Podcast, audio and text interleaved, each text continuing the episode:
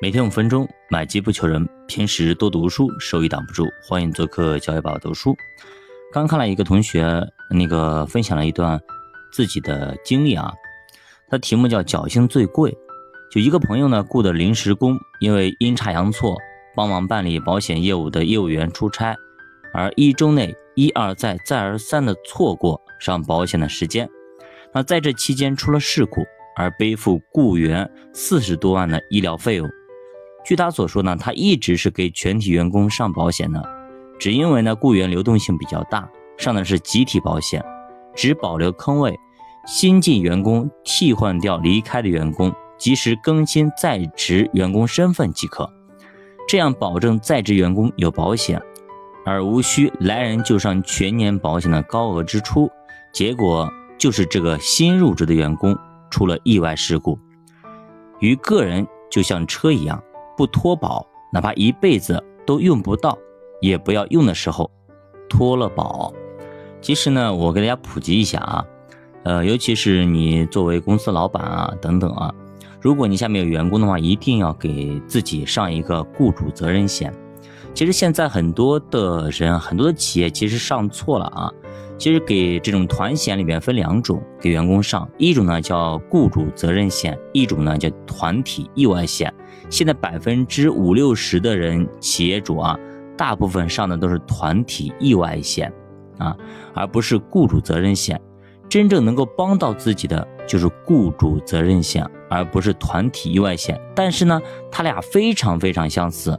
你现在很多的企业主等等，他分不清楚，包括很多业务员他也分不清楚。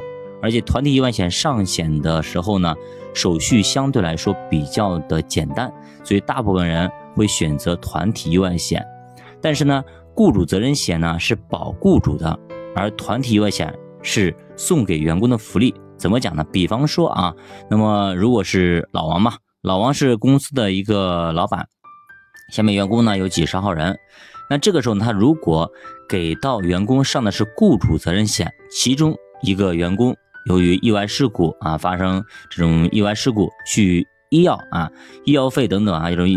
造成了意外伤残等等啊，如果要赔一百万，好，那么雇主责任险啊，到时候呢理赔的时候呢，会把这钱直接打给谁啊？雇主责任险当的雇主啊，把这一百万呢理赔款打到雇主，也就是老板的卡里，到时候呢，老板再把这一百万呢再赔给员工啊，这个事就这么了了，对吧？那如果说啊，如果说买的是团体意外险。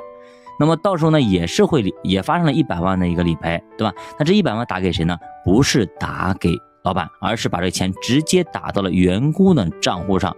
那么这个时候呢，是保险公司赔给了员工。那这个时候呢，员工还有一个选择，什么选择？就是这个保险本来是我自己买的保险，对吧？那赔给我理所当然。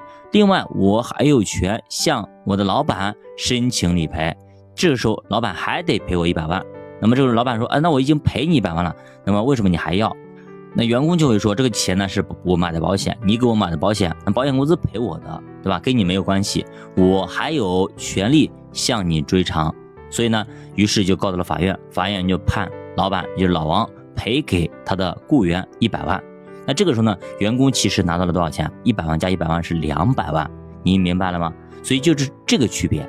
钱先到谁手里的问题，雇主责任险保的是雇主，团体意外险保的是员工，也就是团体意外险是老板给员工发的福利，比如说别人过节了，对吧？发个福利给你，送份保险。但是雇主责任险是保我自己整个公司的，保我雇主的，是不一样的。所以说，你如果是真的买错了，到时候呢，你可能就会非常惨。比方老王一样的，对吧？一个你赔一百万，那十个赔一千万，你整个公司你能赚多少钱？